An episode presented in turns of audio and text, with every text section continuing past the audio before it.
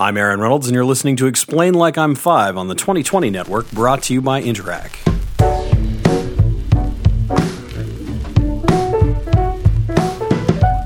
Speed is key for Canadian shoppers. Is your business keeping up? It can with Interac Flash. It's the platform that millions of Canadians use to check out quickly and securely. Learn more at interac.ca.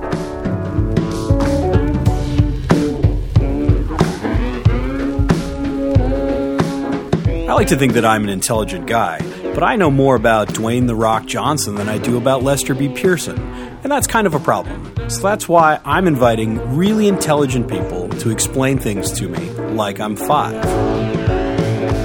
Sometimes I think about what I take for granted in my life, things that I feel like have always existed because they happened somewhere outside the range of my conscious memory, even if it was just barely outside. I was listening to some of the debate around socialized medicine in the United States, and I realized that I don't know what Canada looked like before we had what we have now. I don't know how we got what we have now. And I thought about it some more, and I realized I don't even know how our system works. That bugged me, so I took a trip to Women's College Hospital in Toronto to talk to Dr. Danielle Martin. Today I'm talking to Dr. Danielle Martin, family physician and vice president at Women's College Hospital, and also author of Better Now Six Big Ideas to Improve Healthcare for All Canadians. Uh, thank you so much uh, for, for spending this time with me today. Thanks for having me. Uh, so, I have a lot of questions about how healthcare works in Canada, and I was really thinking about it in the context of uh, my oldest son was at hockey practice and he fell awkwardly and broke his leg, and yeah, he's out until at least the playoffs. So it's a little bit of a heartbreaker for him. Um, he went to the hospital, had x rays done, had a cast, has gone for multiple follow ups where they made sure things were still okay. Um, this week they took off part of the cast and he's starting to put you know weight on his, his uh, leg again. And through that entire process, we never we never paid anything. We never got out a credit card or a debit card. You know, we had uh, his health card, and that was it. And so I was trying to think of how that whole process functions because there were so many moving parts to it, and um, and so I want to talk to you a little bit about that. I also want to talk to you about how we got to a place where where we can do that, where my my son can break his leg and just everything is taken care of, and we just don't we don't worry about it. Um, where should we start? Well, interestingly, I think we should start with the story of a leg. There okay. was a young boy by the name of Tommy Douglas growing up on the. Uh, the prairie plains of Canada, who had a very serious infection in the bone of his leg called osteomyelitis and his parents faced the kind of choice that none of us should ever face, uh, which was the possibility that they would have to uh, lose their farm or lose their son. Right. And uh, it was only because a physician took pity on young Tommy and agreed to treat him pro bono, free of charge, on the condition that he would be a teaching case for trainees um, that Douglas, uh, in the end, did not uh, have a, an, an amputation. And so that really shaped his perspective. And he grew up believing that no parent should ever have to choose between their child's leg hmm. and their, you know, mortgage or their, you know, financial well-being. And uh, and so when he later became premier of Saskatchewan in the uh, late 40s and early 50s, he established first uh, hospital insurance and in order to ensure that anyone who was admitted to the hospital in the province of Saskatchewan uh, wouldn't have to pay anything out of pocket. And then later on, medical insurance. So he brought doctors into the fold uh, in the early 1960s. And that uh, Saskatchewan model became the model uh, that was implemented subsequently across Canada with support from the federal government. And so, you know, it's uh, it's sort of fitting that we begin with these stories, yeah. the story of two legs, if you will, Tommy's and your son's, to say that. Um, these things are very real. You know, they they have an effect on real families and real people, and this notion that uh, um, that you know you probably take for granted that that if if your child, as I do, if your child gets sick, that you're you'll have lots to worry about. Uh, but one thing you won't have to worry about are the are the hospital bills and the medical bills. Of course, we know that south of the border that's not Right. the case, and that Yeah. people uh, that medical expenses are the number one cause of bankruptcy in the United States of America today. So. Um, we really uh, we shouldn't take it for granted because there was a lot of uh, a lot of fight that went into the establishment of uh, hospital and medical insurance in Canada, and and many um, fights still to come if we're going to expand these programs to include what really a modern healthcare system should look like. Right, um, because so it started uh, in Saskatchewan, Yep. and it expanded out to other provinces, and then the federal government became involved. The federal government became involved to, and uh, and essentially said, you know, we'll cost share these programs in order to make it uh, doable for for provinces and territories to have these single payer public insurance plans. And so that's what we have across the country. We talk often, you know, it's it's often said that we don't truly have a Canadian healthcare system. We have thirteen. Uh, provincial and territorial Right. healthcare systems that are united by a set of uh, national principles. I do think that's a bit of an overstatement because I actually think there are many things about our. Um, the way that we think about healthcare in Canada that do imply a national, um, not just a national set of rules, but a national uh, commitment that we that we make that that's linked to our notions of citizenship and what it means to be Canadian. And uh, the federal government plays a really important role, continues to share the cost of these programs across the country, and uh, in of course in the early 1980s established the famous Canada Health Act, piece of legislation that lays out. Uh, what provinces have to do, provinces and territories have to do with their insurance plans in order to get those federal dollars. Okay. Those So federal contributions. in terms of like what services they have to offer. yeah, or- so there are five principles universality, accessibility, comprehensiveness, portability, public administration. So essentially, what the federal government says to the provinces and territories is uh, we will kick in money to help pay for your single payer plans, but you have to have a single payer plan. It has to be public.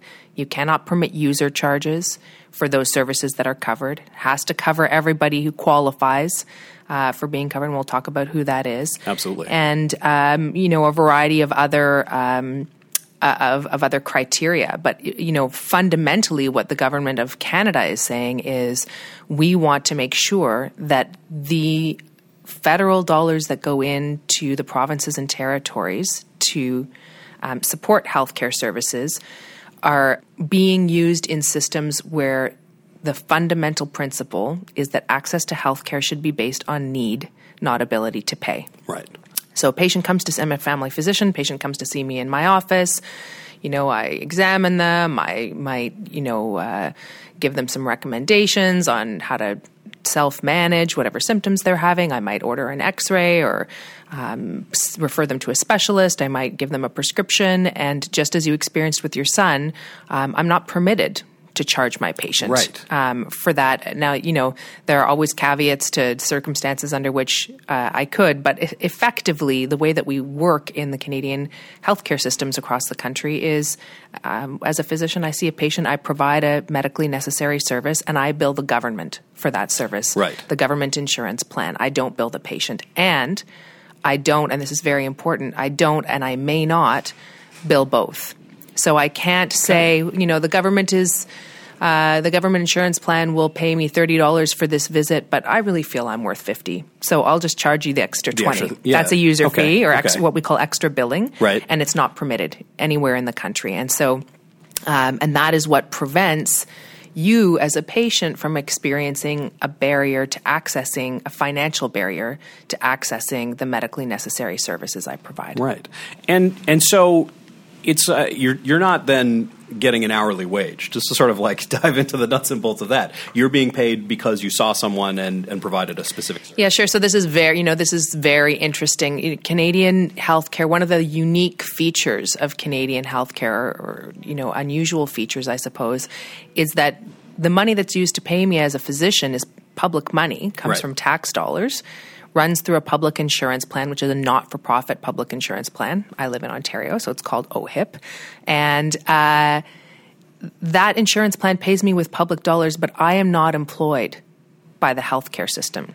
Okay. As a matter of fact, I'm not employed by anybody. I'm a self employed entrepreneur. And that's the case with the vast majority of physicians in Canada, with a few exceptions. Um, and so uh, I'm not paid on salary. I don't have a pension. I don't have benefits.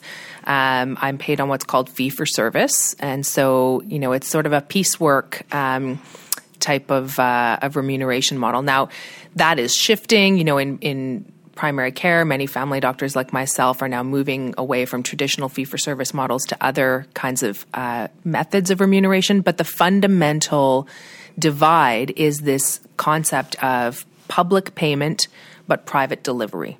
Right. I bill the government, but the the government doesn't employ me.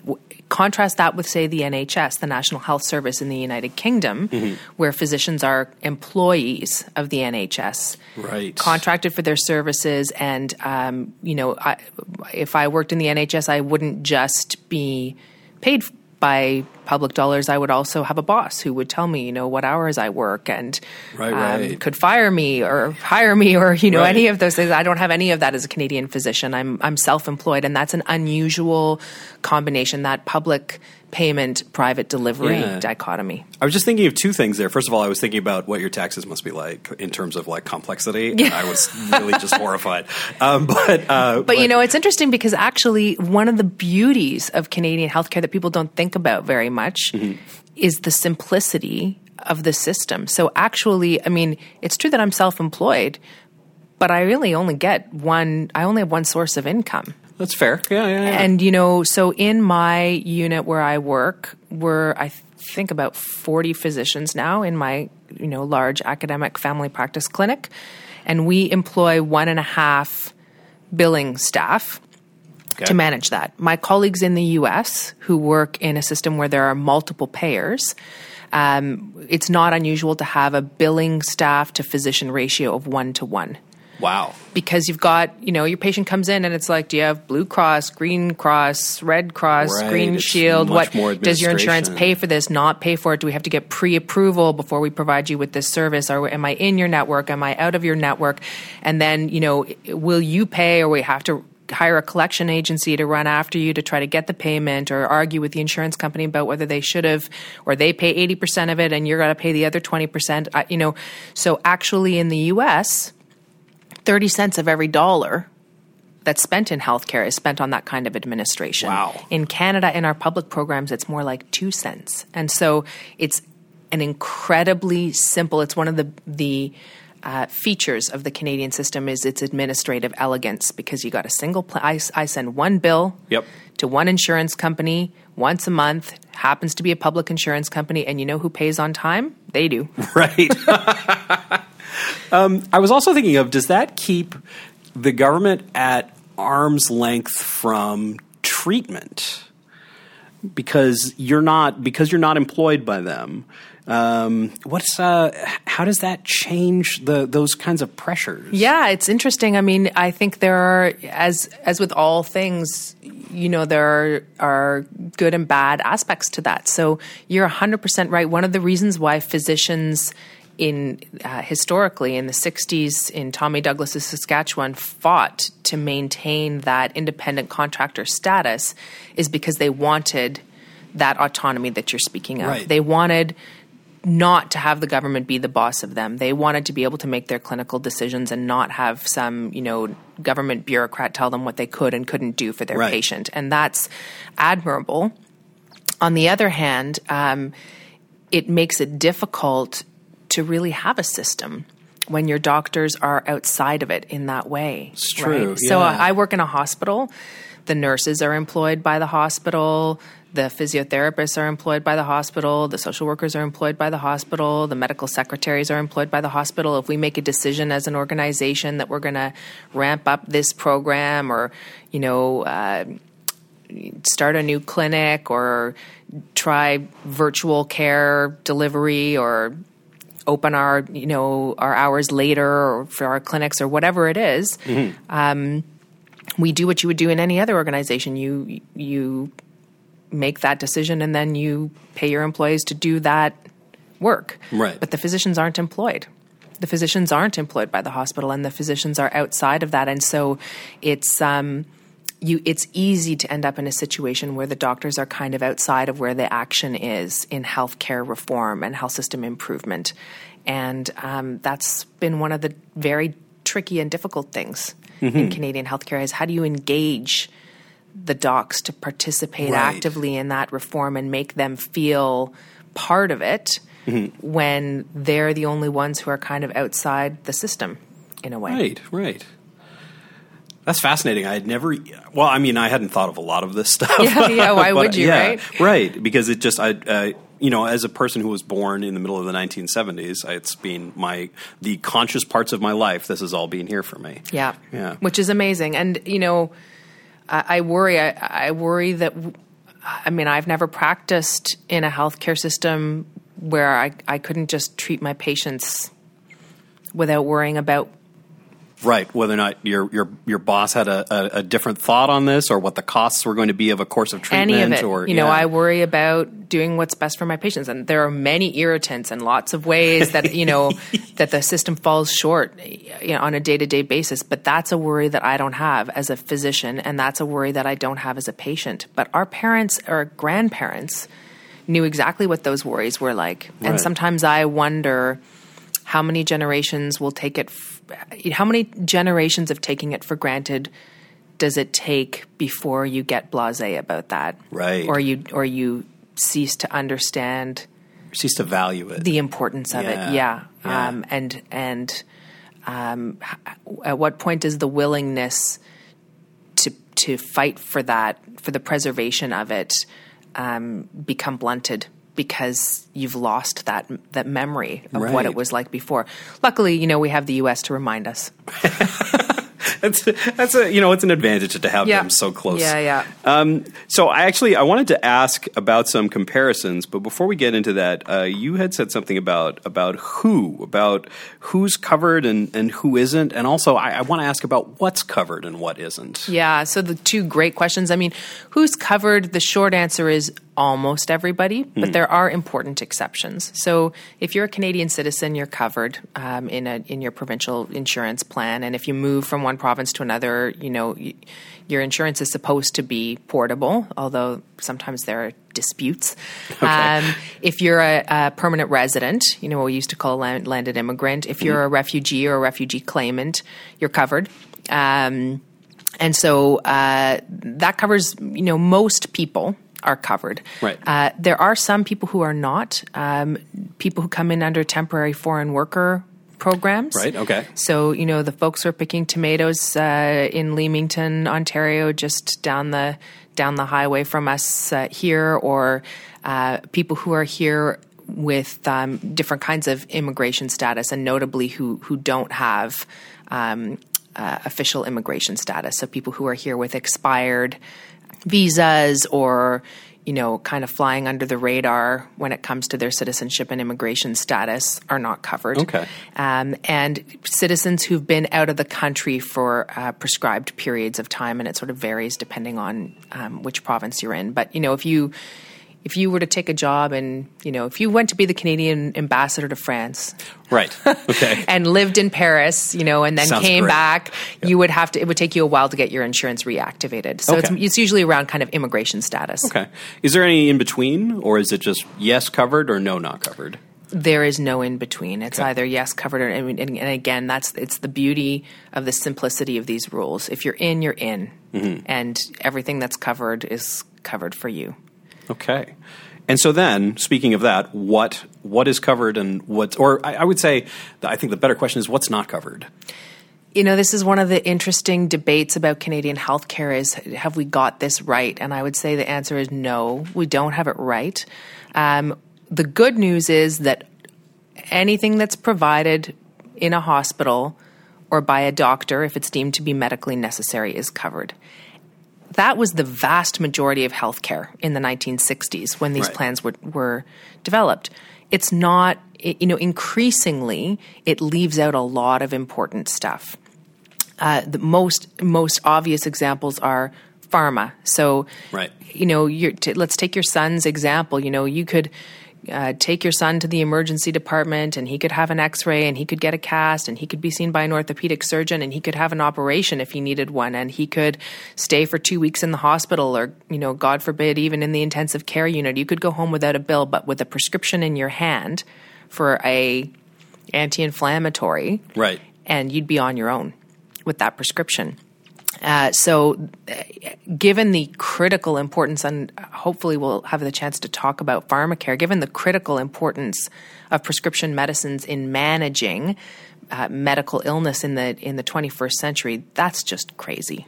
Mm-hmm. It makes no logical sense. Nobody would ever design a healthcare system in the 21st century that included doctors and hospitals, but not prescription medicines.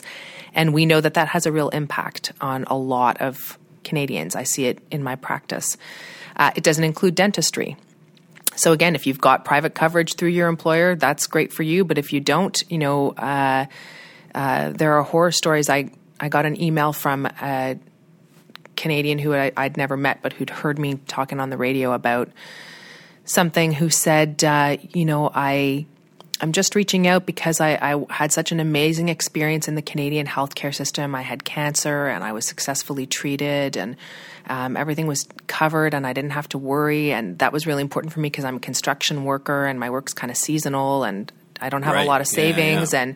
And but uh, the chemotherapy did a number on my teeth, and uh, I can't really chew, and so I've been eating pureed foods for months.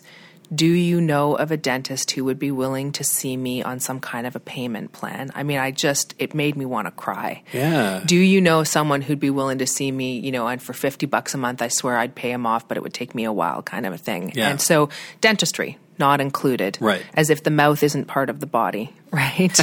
um, mental health services, very importantly, mental health services in the community that are uh, provided by non physicians, so social workers, psychologists, etc., not covered. And so you end up with this strange situation where.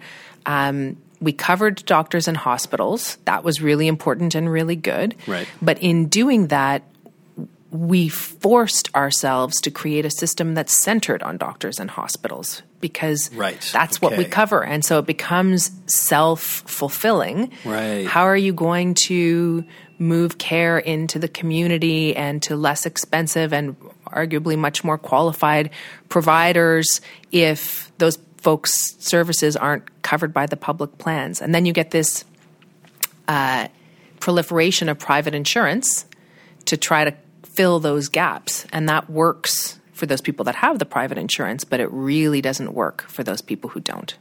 Right.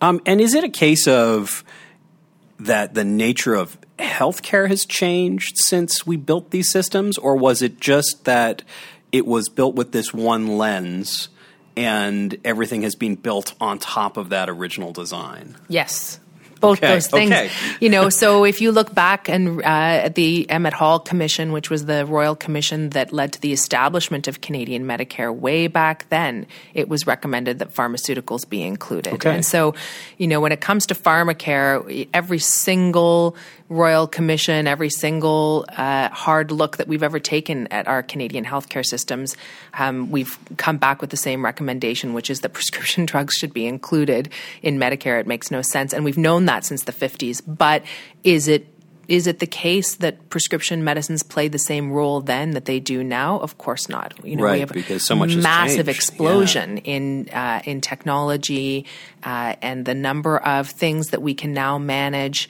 medically, meaning with prescription medicines that used to require surgery. Right. The number of conditions that used to kill people that are now chronic conditions. Think about HIV AIDS, think about cancer, think about, you know, diabetes. I mean, these are these at one time in our not so distant history, uh, these diagnoses for many people meant a death sentence. Today we manage them and they're chronic illnesses, but we manage them with prescription medications. Right. And so that really brings us to the question of of how do things move forwards? And I, I do want to talk a little bit about what does this look like for other countries? Like, are there countries that that do cover pharmacare? Are we are we the the outlier in that? Um, yeah, like we're the outlier. Canada is the only industrialized country in the world that has universal healthcare that doesn't include prescription drugs. Okay. We are so far the outlier on this issue. It should be a source of national shame. Is there um, is there a, a country whose model we aspire to, or is there someone that we look to when we're trying to make changes? You know, I think it depends on the issue. I would love to see a system in Canada that had the forward thinkingness of integration of health and social services that we see in the Scandinavian countries. The universal coverage um, that we see in the UK in the NHS with no, you know, fees at the point of care. Um, the the commitment around uh, technology that we see in other parts of Western Europe and in some instances in Australia, the the low drug costs that we see in uh, in New Zealand and also in Australia. So, you know, you, it would be it's like a car. Wouldn't you love to build it? You know, with the muffler from one place and the engine from somewhere else, and the really sleek uh, body from some other place. And and um, one the the country that I love telling the story of is actually Taiwan which had an opportunity to do exactly that. So Taiwan industrialized very rapidly, and they had basically no healthcare system to speak of. And so they had the opportunity to do this uh, starting from scratch to build a brand new healthcare system for their uh, for their people. So, so you know, the, one of these Asian tiger economies, massive uh, growth in GDP very very quickly and they ended up building a system that um, looks a lot like the Canadian system in that it's, you know, a, a, in their case, a national universal first dollar coverage public insurance plan. But it covers everything. It covers not just doctors and hospitals, but also prescription drugs and traditional Chinese medicine and physiotherapy and you name it. And um, everybody's got a smart card and no matter where you go in the system, they just plug your card into a machine and up comes all your information and the healthcare provider seeing you can see everything that's, you know, gone on and you can see everything that's gone on. Um, the prices are much lower than the prices that we pay here, et cetera, et cetera. And it was an interesting example of this. You think about that thought experiment. If we were starting from nothing, right? What would we build? Right. We wouldn't build what we've got now but it's so much easier to start from nothing. Of course, because you know that's the, because you know that's that's what makes policy change so difficult, right? Right. Because we have this gigantic nationwide system that functions, and so anything we do, we can't we can't break the system. Right. You have to rebuild the plane while it's flying. Right. Oh, that's scary. Well, thank you so much for talking to me today. Thank you. This has been great. If people want to learn more, where can they turn to? Well, I, I would be a horrible author if I didn't point them to my very own book, wouldn't I? Um, I did write a book on this subject. Uh, it's called Better Now Six Big Ideas to Improve Healthcare for All Canadians. And it does uh, start with a kind of healthcare 101 section. I should have called it Explain It to Me Like I'm Five. Yeah. But uh, uh instead, I called it 101. And it, it kind of it starts from the basics, just how the system is structured and whatnot. But the, the thing about the book and I think that this is so important when we talk about healthcare is that it's based on the stories of real people, patients mostly in my practice, right. who've experienced challenges in the Canadian healthcare system. And I use those stories as well as the story of my own family as a departure point for a conversation about how we can do better. I think that it's so important that we not lose sight of the human beings that are affected by the policy decisions we make in healthcare in Canada and elsewhere. And so we can begin from the stories of people uh, like Ahmed in the book, who's a cab driver in Toronto who can't afford to fill his prescriptions, or Susan, who's a elderly woman in Saskatchewan who keeps getting admitted and readmitted and re readmitted to the hospital with her chronic diseases. Um, and so, you know, these are these are departure points for a conversation about what really matters. Right. Um, so, anyway, I feel like it's not a bad place to start. Thank you so much. Thanks for having me.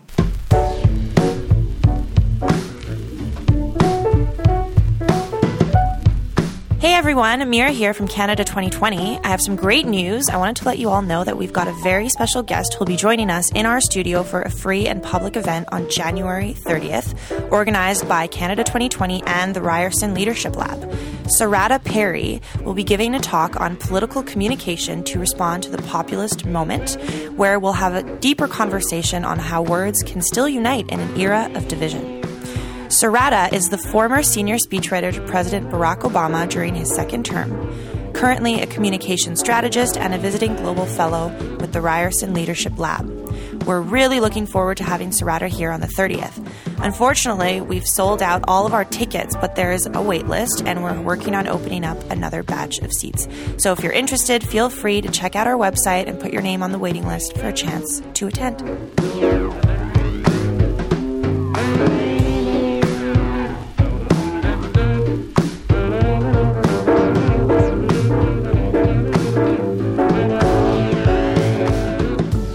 Maintains one of the world's largest debit networks by supporting 28 million active debit cards in Canada. Thanks to their secure technology and zero liability policy, Canadians can make everyday purchases with peace of mind. Learn more at interac.ca slash fraud prevention.